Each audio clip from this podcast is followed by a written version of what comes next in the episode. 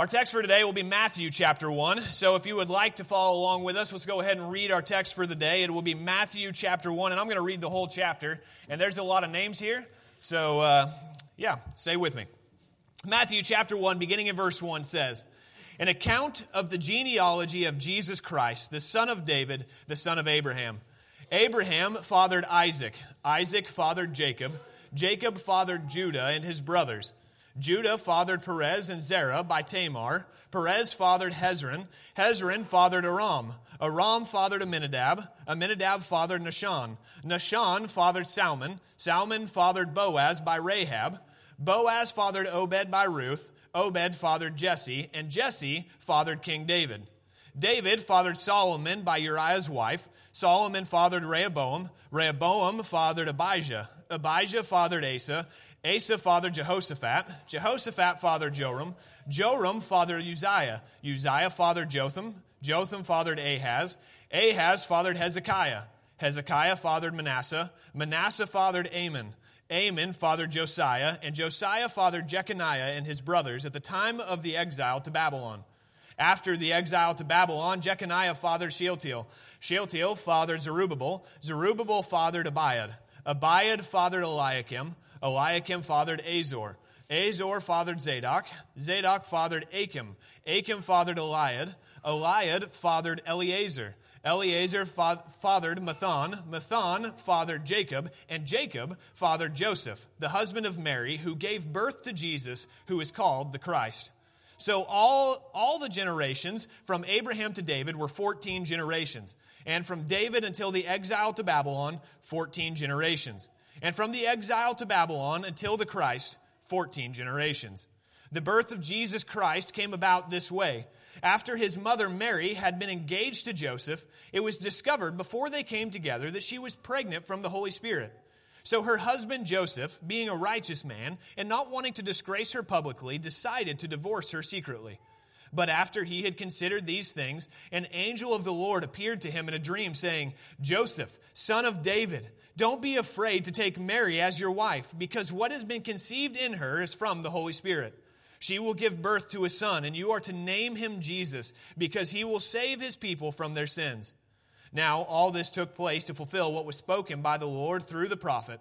See, the virgin will become pregnant and give birth to a son, and they will name him Emmanuel, which is translated, God is with us. When Joseph woke up, he did as the Lord's angel had commanded him. He married her, but did not have sexual relations with her until she gave birth to a son and named him Jesus. Thank God for his word. You may be seated. well, I'm going to go ahead and light these candles, but uh, I'm not going to read anything while I do it. And there's a reason these weren't lit beforehand. It's not because we forgot, um, it's because we just had a bunch of kids up here. And uh, I thought that was a bad idea to light a bunch of candles with kids running around them. So today is our final Sunday of Advent. So it's always good to be here, but uh, it's especially good whenever we can get together and we can celebrate Christmas together. Um, but before I dive into this text, I think first we ought to pray. So let's pray together. Heavenly Father, God, I'm so thankful that we can gather together um, every Sunday. But Lord, especially this time of year where we celebrate the coming of our Savior. Um, Lord, what an awesome time that we can look forward to the coming of Christ, both in Bethlehem and the, the final return that we look forward to, the day when Jesus comes in and, and we see the culmination of his final victory. So, Lord, we, we look forward to that day with anticipation, with hope, and with joy, and with peace, knowing that those of us who belong to you, there is nothing but joy and good things to look forward to. So, Lord, we, we look forward with anticipation to the coming of our Savior. Um, Lord, we thank you that we have a reason to celebrate this Christmas season because it's all, all your work. So, Lord, we praise you. I, I asked that today, as we look at the pages of Matthew, as we look at this, this work that was written 2,000 years ago, God, I pray that you would guide our hearts, that you would guide our minds, that you would direct us, that we might know you more as a result of our time together today. And we pray this in Jesus' name. Amen. Y'all, it's good to be back with you. Um, some of you are like, what do you mean back with us? Well, for those of you who didn't know, there was a better looking guy up here last week. Um, it was not me. Um, Steve did a fantastic job. And I would like to just stop for a moment and, and just, just give Steve a round of applause because Steve did an awesome job last week. So,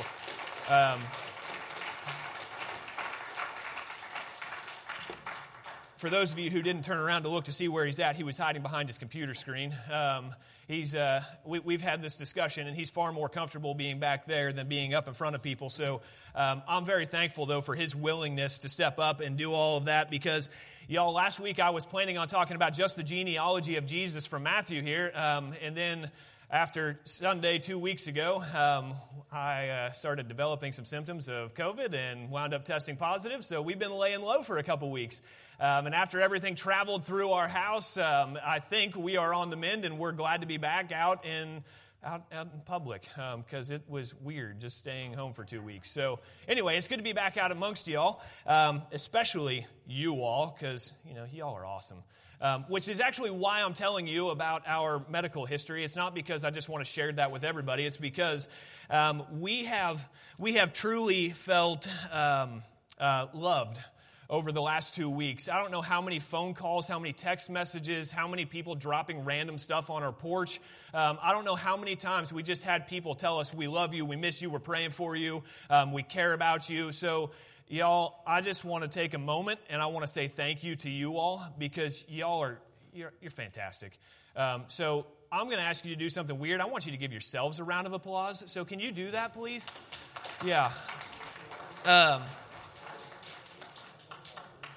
yeah, y- y'all, y'all are great. And I'm, I'll tell you what, we've been here for about, we've been here for just over two years now here at Christian Fellowship. And whenever we first started uh, our time up here, some of you know the story. I've probably shared it too many times, but uh, we kind of went back and forth and we weren't real sure what we were going to do long term. We weren't sure if we were going to stay where we were at or if we were going to make the move to, to Mound City. Um, and we wrestled with that for quite some time. And uh, honestly, it was a little scary whenever we finally decided to make the change, but we have had no regrets. And just weeks like the last two weeks where we felt so loved and know that our church family is there for us and with us, um, uh, we made the right decision, y'all. I'm so thankful for where God's placed us. And now I'm done gushing on you and we'll move on. Okay? Everybody good with that? All right, good. I love you all, and I'm very thankful for you all. So, thank you for everything over the last few weeks um, and really over the last couple years. So, whew, y'all, I'm tired already. All right. Well, the good news is we get two sections. Since I was going to talk about just the genealogy a couple weeks ago, that means I don't have enough time to cover it in depth today. Um, so I would encourage you all go and look at this genealogy. There's so much there to pull out and to see, and and just to just to really look and see the names that are listed there and why they're significant and there's so much there. So I'd encourage you to do all that. But uh, we're going to try to cover all of chapter one today. But before we dive into this text, um, one of the things I, have thought is, is really interesting in our culture is, is this obsession with origin stories. Um, y- y'all know if you watch any superhero movies or anything like that, um, you see that there's always some backstory about how this person became who they are, right? Um, just basically any superhero you can name, there's an origin story movie that's been made about it, right? Um, so you start thinking about any of them, like Batman. Okay, just let's just use Batman as an example. I know he's not technically a superhero because he didn't have superpowers, but um, I always joke that Batman's superpower was that he's filthy rich. Um, anyway, so Batman, Batman's origin story. There's a whole movie that was made about it, right? There's this movie called The Dark Knight Rises. Well, here it is. It's Batman's origin story. How did he become the Batman? Or you think about people like Spider Man. There's like 13 different stories about how Spider Man became Spider Man, all of them having to do with a radioactive spider. Or you start thinking about X Men. There's all these movies made about this X Men and this X Men and how they became who they are, like Wolverine, right? There's a movie made about how he became who he is. And that's just the good guys. Okay? Lately, there's this trend that's been going on that's been following these villains and how they became who they were right? You go back and you can watch all of these things, all of these movies about how these people, how these villains became who they are. I mean, in, by the way, I haven't seen most of these because that premise really just kind of irritates me, and that's a whole other thing. But uh, I hate how we're glorifying, our culture's glorifying the villains. Um, it drives me nuts. But that's a whole side thing that I'm not going to get into today. But there's movies out there like The Joker. Like, how did the Joker become the Joker, right? He's a villain. Why do I care? He's a bad guy. I don't want to I don't want to know. But anyway, there's a whole movie that's about how the Joker became the Joker. Or there's since I talked about X-Men, there's a movie called X-Men First Class that shows how the X-Men became the X-Men, including the villains. How they became who they were. Or there's a movie called Maleficent. Anybody ever heard of that movie? Isn't that about how the wicked like the wicked stepmother became the wicked stepmother? I don't know, I've never seen it, so I'm guessing right now. Anybody? Y'all awake? That's it. Wow, my goodness. Leanne, you're killing me. Uh, I have not seen that one, but we'll see, maybe. Um, I wouldn't bet on it, though. Anyway, um, or there's another one more recently, Cruella, right? It's all about. Now, who wants to know how Cruella became Cruella? Cruella's crazy. She's out there trying to find all these puppies so she can skin them and turn them into a coat, right? And now there's a movie about how she became who she was. Like, again, I haven't seen it, so maybe I shouldn't be judging the movie, but there's this obsession with origin stories. How did these people become who they are? How did we get here? Like, we want to know about all of these origin stories, which made me think of one of my favorite origin stories ever, okay? This one's one of my favorites, and some of you, this is going to absolutely ruin Christmas for you, so I apologize. Um, some of you are like, how are you going to ruin Christmas? Oh, yeah, this is good. How many of you know the origin story of St. Nicholas? Some of you know the origin stories of Santa Claus? Uh huh. Some of you do. Okay. This one is one of my favorites. Oh, it's so good. Oh, some of you know, some of you don't. So, how did Santa Claus become Santa Claus? How did St. Nicholas become St. Nicholas? How did he become this world renowned figure that everybody knows about? The jolly old, uh, can, I say, can I say fat man? Um, got the bowl full of jelly, right? I shouldn't use that word. It's not a very nice word. But this big guy who's got the big white beard, takes toys to people all over the world. How did, how did this happen? Like, how did this guy come about? Well, this is one of my favorite stories. Um, the legend goes that it was at the Council of Nicaea where the church fathers from all over the known world were called together for this council. Okay, so there's about 300 men who gather and they come together to hear this man Arius this man Arius, because he has an opinion about the doctrine of the Trinity. Now, some of you know what the doctrine of the Trinity is. We serve, we, we know and we love one God who fully exists perfectly for all eternity in three persons, okay? You got the Father, you got the Son, you got the Spirit. That's about the simplest way I can throw out the doctrine of the Trinity, and we're not going to elaborate much more than that. So, Arius, however, was challenging that doctrine. Arius was saying that Jesus, the Son, was not fully divine. Instead, he was of another kind of divinity. He was a created being and had his divinity conferred upon him at a later time. So he was arguing that Jesus was not divine in the same sense that the Father is divine. So the council assembled to hear Arius out. So it started out with Arius having somebody reading something he had written. So they stand up and they start reading what Arius had written. And after a time, then Arius comes in to more clearly elaborate on his position. So Arius stands up and he starts out by reading. And, and at least at the start, everybody listens attentively. And they're being respectful of Arius' opinions. But as Arius gets further and further from the traditional doctrine of the Trinity, the crowd begins to get agitated. And people start talking a little more. And now they're yelling. And now there's a problem. And this man named Nicholas, this man named Nicholas gets up and calmly walks across to where Arius is standing, reaches back, and slaps Arius across the face. The legend says that he slapped Arius so hard that Arius would have fallen to the ground had there not been two men to catch him. Okay, now, the moral of this story is that if you would like to become a world renowned figure that children love universally, well, what you do is you go out and you slap a heretic. Um, so, take that for what you want. Arius was then taken in, or Arius, Nicholas was taken into custody where he spent the night, and there's rumors of visions and other things that happened at that point. But the point is, how does St. Nicholas become St. Nicholas? Well, he slapped a heretic. Um, it's one of my favorite stories, uh, favorite origin stories. Oh, it's so good. And now we celebrate him as this jolly old man with rosy cheeks and a big beard, right? Uh huh. All because he slapped a heretic. Okay. So, one of my favorite origin stories. But there's one better.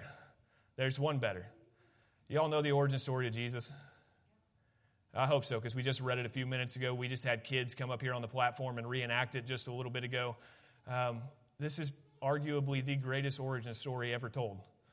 A Savior who came, who came. And that's what I want us to look at today. But if we're, if we're going to look at this and we're truly going to understand this, then we have to understand who Matthew was writing to and what he was thinking as he wrote it. Okay? See, Matthew, Matthew wrote primarily to a Jewish audience. Primarily to a Jewish audience. Now, he included some, some things that were there for a Gentile audience, but it was primarily written to a Jewish audience. So, as we look at Matthew 1 today, I just want you to do me a favor and I want you to try your best try your best to imagine that you are a first century Jewish man or woman. Okay? First century Jewish man or woman. Because until we understand what they were thinking, until we understand how they would have heard this, we're not going to fully understand the beauty of Matthew chapter 1. So, I want you to do me a favor and just try your best to pretend that the only way that you know of Jesus isn't through the lights and the trees and all the gifts that are being given. Instead, the only way that you know of Jesus is through the stories you've heard from people around you. You just hear these stories about this man, this man from Galilee who came, this man from Nazareth who came and, and, and just loved people.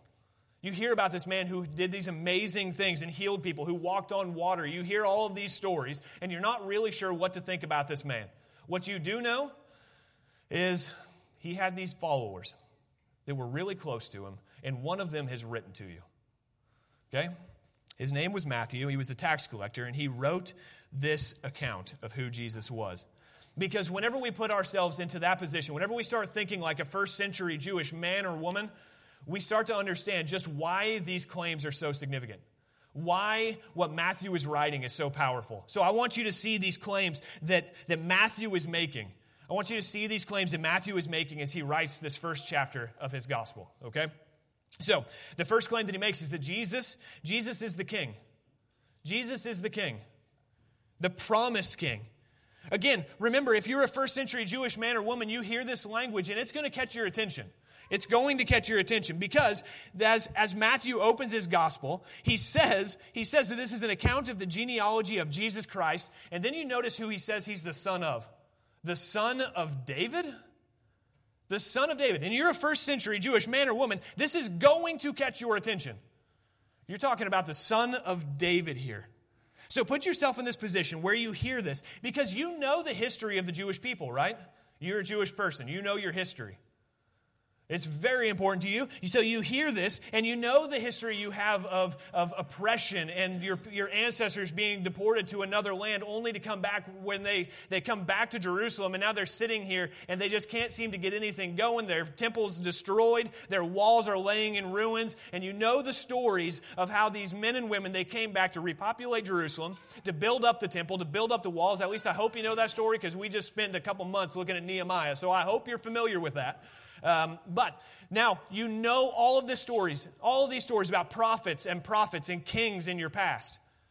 And now, now you're sitting here, and there's been about 400 years of prophetic silence. And here's this guy named Matthew saying, Hey, I've got an account of the genealogy of this guy named Jesus. He's the son of David. Y'all, they would have been saying, Wait, wait, the son of who? The son of, the son of David. Y'all, this is a big claim. And even now, these first century Jewish men and women, they are sitting here under Roman authority, being oppressed still, waiting and waiting for this king that has been promised. And here comes Matthew saying, Here's account, an account of the genealogy of Jesus Christ, the son of David. And you know who David is.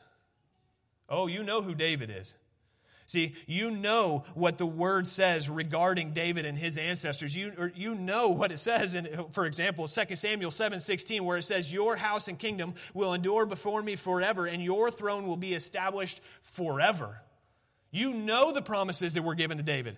You know the words that were given through the prophet Isaiah in Isaiah 11, 1, where it says that then a shoot will grow from the stump of Jesse, and a branch from the root, from his roots will bear fruit. You know about this shoot that's supposed to come from the, from the stump of Jesse, right? As a Jewish man or woman, you know who David is, you know who Jesse is, you know who these people are. And here's this guy named Matthew saying, Hey, here's an account of the genealogy of Jesus, and he's the son of David. The son of David. Matthew, in no uncertain terms, is declaring that the long awaited king has arrived the king that you've been waiting for, the son of David, the one in his lineage. Here he is. And what we're going to see over the coming weeks and the coming months is that the arrival of this king, it sparks a discussion to the kingdom. And we're going to see that hopefully over the coming weeks and months, but we see that Jesus is the king. Now, this may not have looked exactly like these first century Jewish men or women were thinking, but good news is Matthew, Mark, Luke, and John all wrote an account of it, so they have some help. But they know that the son of David means that the king has come. And Matthew is claiming that Jesus is that promised king. That's the first claim he makes. Second claim he makes, though, is even more extreme. He says that Jesus is the promised Messiah. Not only is Jesus the promised king, he's the promised Messiah. Because if you look at this genealogy, Matthew isn't just content saying, well, Jesus is the son of David. Okay, let's move on. That's good enough, right? No, no, he says he's the son of David, the son of Abraham, right? So now he's drawing a connection also to Abraham. Verse 1 says very clearly, son of Abraham, and then there are these 32 generations named over the first 16 verses of Matthew. And all of this leads to verse 16, where we find that Jacob fathered Joseph, the husband of Mary, who gave birth to Jesus, who is called the Messiah. The Messiah. Okay, the word here, Messiah, at least in most of our most of our modern translations, it, it's translated Messiah. A few of them, if you read from uh, King James or ESV, I think it probably says the Christ. Um, either way, the Greek word here is Christos. Christos. Okay? Now, this, this word, this word is an important one. This word Christos means the anointed one, the Messiah, or the Christ. And it comes from a root word that means to anoint with oil. To anoint with oil. So, as you're hearing this, as you're hearing what Matthew wrote, as a first century Jewish man or woman, as soon as you hear the anointed one, you start thinking about a king who would have been anointed with oil. You would have thought, oh, well, the son of David, the son of Abraham, the anointed with oil, and you would have tied it to 1 Samuel 16, where Samuel, Samuel was sent to find the king that would replace Saul. Saul had been king, but he displeased God. As a matter of fact, I think the text says that God regretted that he had ever made him king. So, Samuel was sent to replace Saul, find the next king, and whenever he gets to Jesse, he says, Okay, where are your sons? and son after son comes forward. Samuel says, No, that's not the one. Don't you have any other sons? They say, Yeah, I've got one more. He's out in the field watching the sheep because he's a shepherd. so finally, they call for David, the youngest. And verse 12 of 1 Samuel 16, it says, Then the Lord said, Anoint him, for he is the one. So Samuel took the horn of oil and anointed him in the presence of his brothers, and the Spirit of the Lord came powerfully on David from that day forward. So as they hear this, that the Messiah, that the Christos, the, the chosen one, the anointed one has come, they would have instantly had these visions of David being anointed as their king. And they're hearing the anointed one, Jesus, who is called the anointed one, the Christ, the Messiah. And see, this was bigger than just a king, though. This, is, this meant that the one that the people had been waiting for, he was here. The Messiah has now arrived. This is the one that God spoke of in the garden. Clear back in the Garden of Eden. Clear back in the Garden of Eden. Now, you, you all know the story of what happened in Eden, right? You all awake enough to remember that? Some of you? Some of you aren't? Okay.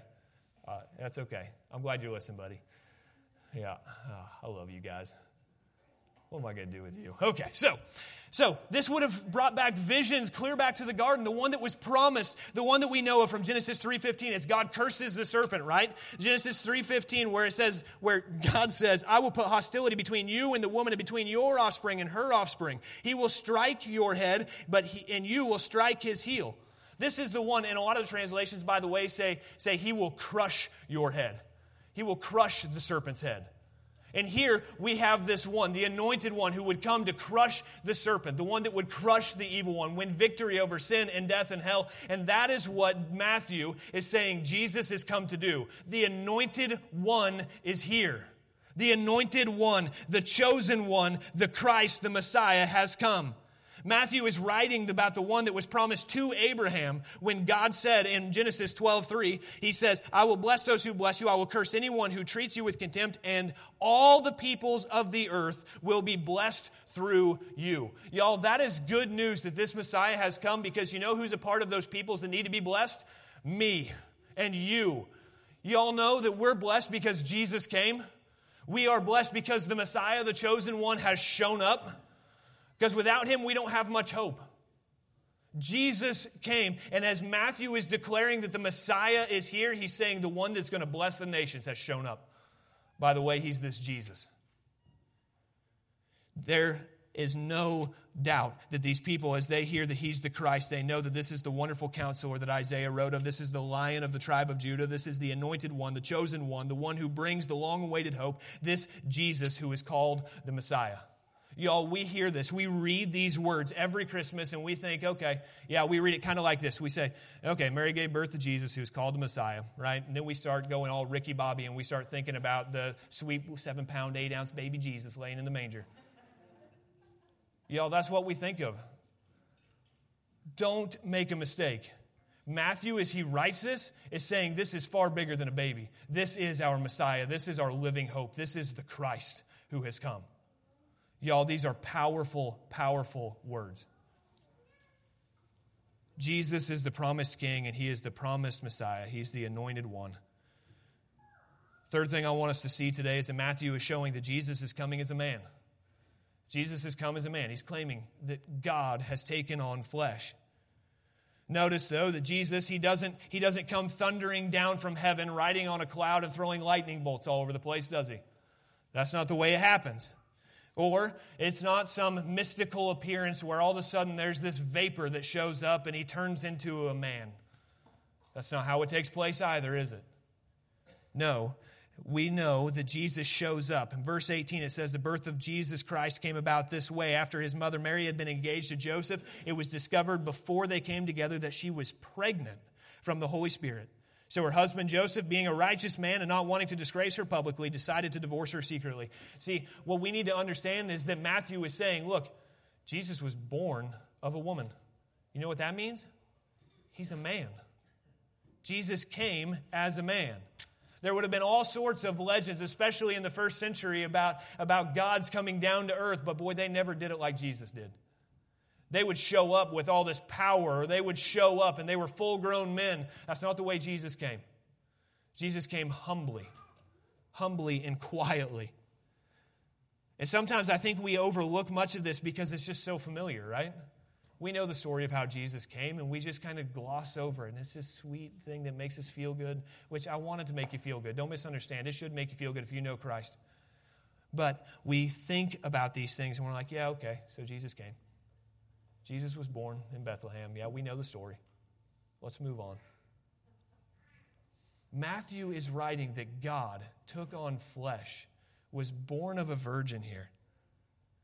And I also want us to look at, look at his father because Joseph is, he's an important figure here. And we could, we could spend time talking about Mary also, but I think we did that last year. So we're going to look at Joseph a little bit this year. Um, sometimes I think, again, we gloss over this, but Mary and Joseph, they were betrothed. So they were engaged to be married. Now, this isn't like, this, I'm sorry, I'm going to call them out again. This isn't like James and Anna being engaged. It's a little bit different than that. Okay? So you're the only engaged couple I know of in the room off the top of my head. So congrats, you're a part of the sermon today.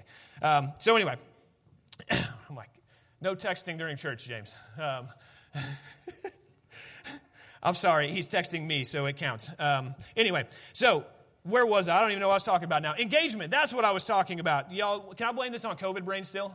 Is that okay? Do I get a pass this week?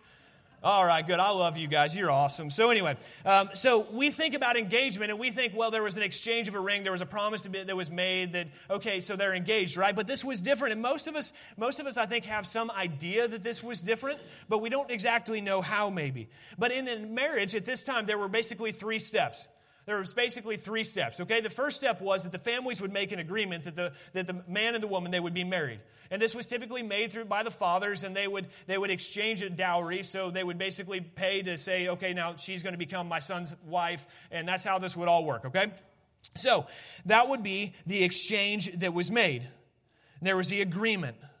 But there would become a time there would come a time where they would be betrothed to one another and these two, they that were at that point, they were legally married. And it lasted about a year, but they were not to come together as husband and wife at this point during this betrothal. So legally they were married, but they had not come together as husband and wife, as we know husband and wife.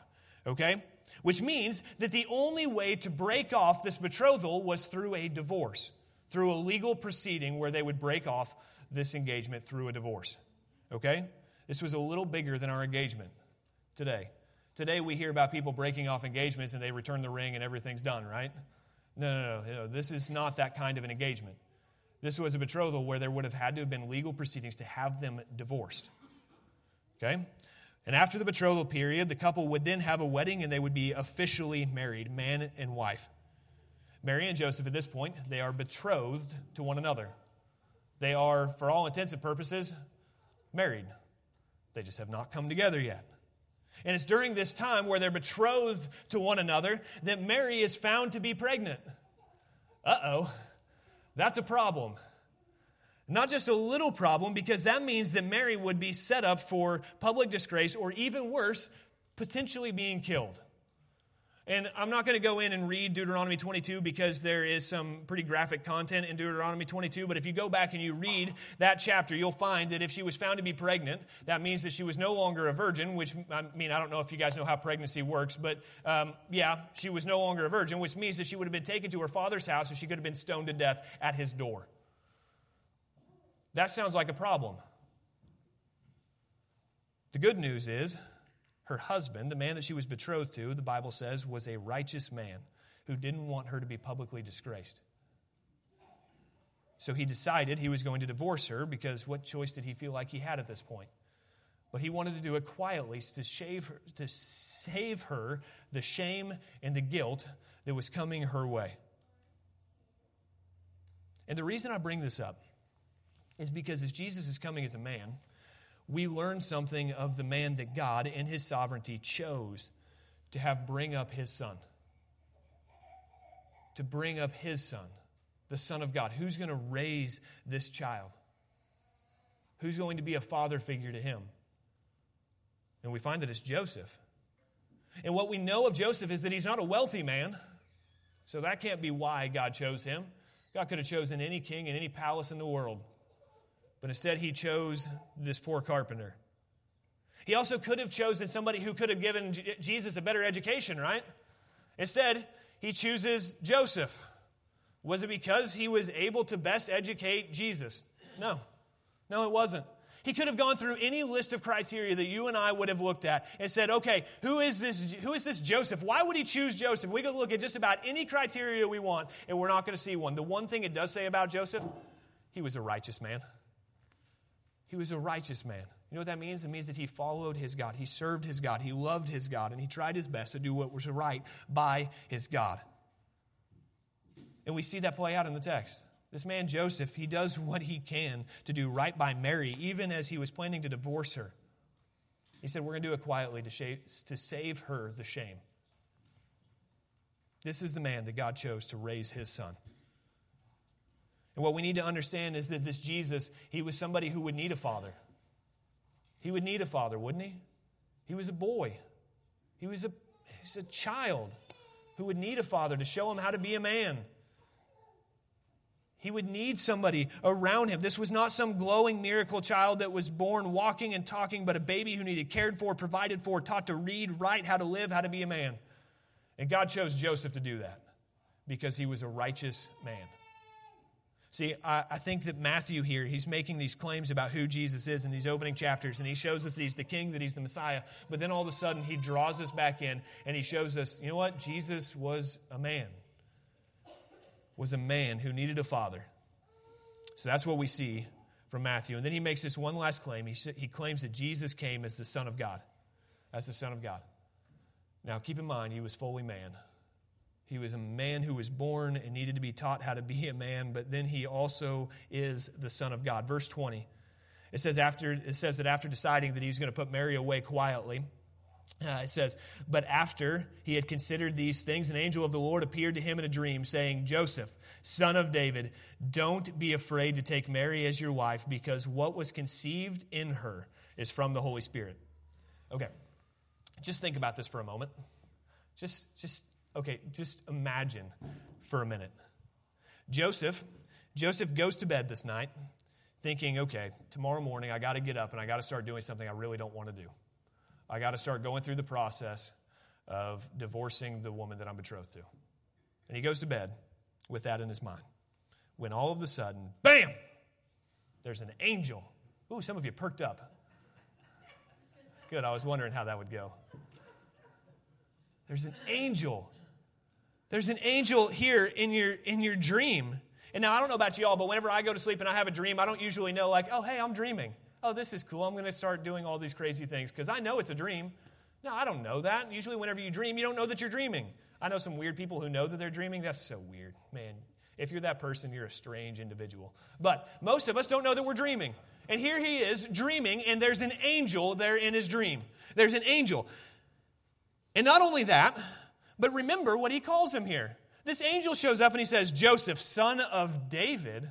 Wait a minute, you remember how important that, that title was just a moment ago? Oh boy, Joseph, Joseph, as a first century Jewish man, he hears son of David and he's going, wait a minute, what? Now, yeah, he might, he, I'm sure he knew his ancestry. Of course he did. But I doubt it was very often that he was called the son of David and he hears son of david and all of a sudden this angel who, who probably had his t- attention before now he's really got his attention. And i always love this picture of the angels appearing because we, th- we think about angels and we think like okay now these are some of my favorite. There's some of these little angels on these wreaths up here and they're these naked baby angels floating around. They're all chubby and chubby and cute and they've got like little harps and stuff. And that's what we think of when we think of these cute little angels that show up. Uh-uh. Nope. Uh, that's not scary Y'all, I've never been scared by a chubby naked baby. Um, so, so, well, that's not true. Um. We're going to have to put like a graphic content thing filter on today's sermon. I didn't even think about that till I said it. But uh, anyway, so I've never been like terrified. Let's go with that word. Never been terrified in that those kinds of terms of a, of a baby like that, right? That's not what this is. This is an angel that shows up. This is not some cute little baby floating around on a cloud playing a harp. This is an angel of the Lord that shows up. And we know that it's terrifying because the first thing he says is, Hey, Joseph, son of David, don't be afraid. Don't be afraid. Now, Joseph was in a difficult spot, right? If there was somebody who had reason to be scared, somebody who had reason to be terrified, it's Joseph. Joseph thought he was about to get married. He thought he was coming up on one of the most exciting days of his life, his wedding day. And now he finds that his wife is pregnant. So he's thinking, okay, great. I've got to go through this legal proceeding to divorce my wife. And he's dreading this. We know because he doesn't even want to do it, at least not publicly, because he wants to save her from the shame. But here's Joseph thinking tomorrow morning I got to get up and I got to do this awful thing that I really don't want to do. And now all of a sudden there's this angelic being in, in your mind that you hear and that you see. If there's a person who has a reason to be scared, his name is Joseph. And you know what the angel says to him? Don't be afraid. Don't be afraid. So now Joseph's sitting here looking at this poor, chubby little naked baby playing his violin. And he realizes wait a minute, I'm about to be a surrogate father to the Son of God. I'm about to stand in and raise the King of Kings, the Lord of Lords, the Messiah. I, am responsible for that. And the angel says, Do not be afraid. Um, I don't I don't always do the best job of being a feel good preacher, so I'm going to do that just a little bit today. Um, I think a lot of times we hear things from God. We, we see that God has called us to do something that we don't think we're capable of doing. Joseph was not capable of doing what he was being told to do here. Uh, who is? Joseph's being told to raise the Son of God. How many of y'all think you could do that? Y'all, I'm not equipped for that. I'm not equipped to raise my own kids. Some, somebody laughed. That's insulting. But anyway, I probably deserved it. Not, I mean, really. And here Joseph is being told, You're going to raise God's son. God's son, God's child, the one who's going to come and save these people from their sins. Not just save them from political oppression, save them from sin. Y'all, who's equipped for that? And it's into this that God sends his messenger to say, Do not be afraid. Y'all, the truth is that whenever God is for us, there's nothing that's going to be against us. That's not true. There's probably plenty that's going to be against us, but nothing worth counting. See, that's the point. Joseph here is being called to do something extraordinary. Something extraordinary that he's not equipped to do. And God says, Do not be afraid. Why? Well, because he'll be Emmanuel. He says he'll be Emmanuel. You remember that prophecy from back, back in Isaiah where he says, you know, there's going to be a virgin who's going to give birth, and he'll be called Emmanuel, which means God with us. God is with us. Why should Joseph take heart here? Why should Joseph not be afraid? Because even if he's tasked with this impossible thing, God is with us. God is with him. See, what we learn is that Matthew is claiming that Jesus is the promised king, he's the promised Messiah, he's a man, but he's also the Son of God. And he's making these extraordinary claims here in the very first chapter of this book. So, why do we why do we celebrate Christmas? Why do we do all this? Is it just because there's a baby that was laid in a manger and we want to get together and think about snowflakes and the star and this pretty manger scene and all this stuff? No. No. We can certainly do that, and we can sing songs like "Oh Holy Night." By the way, that's one of my favorites. I absolutely love that song. I can't sing it worth a hoot because it's way out of, out of my range, but I love that song. Should we sing Silent Night and you know get the warm feels? Should we exchange gifts? Is that what Christmas is about?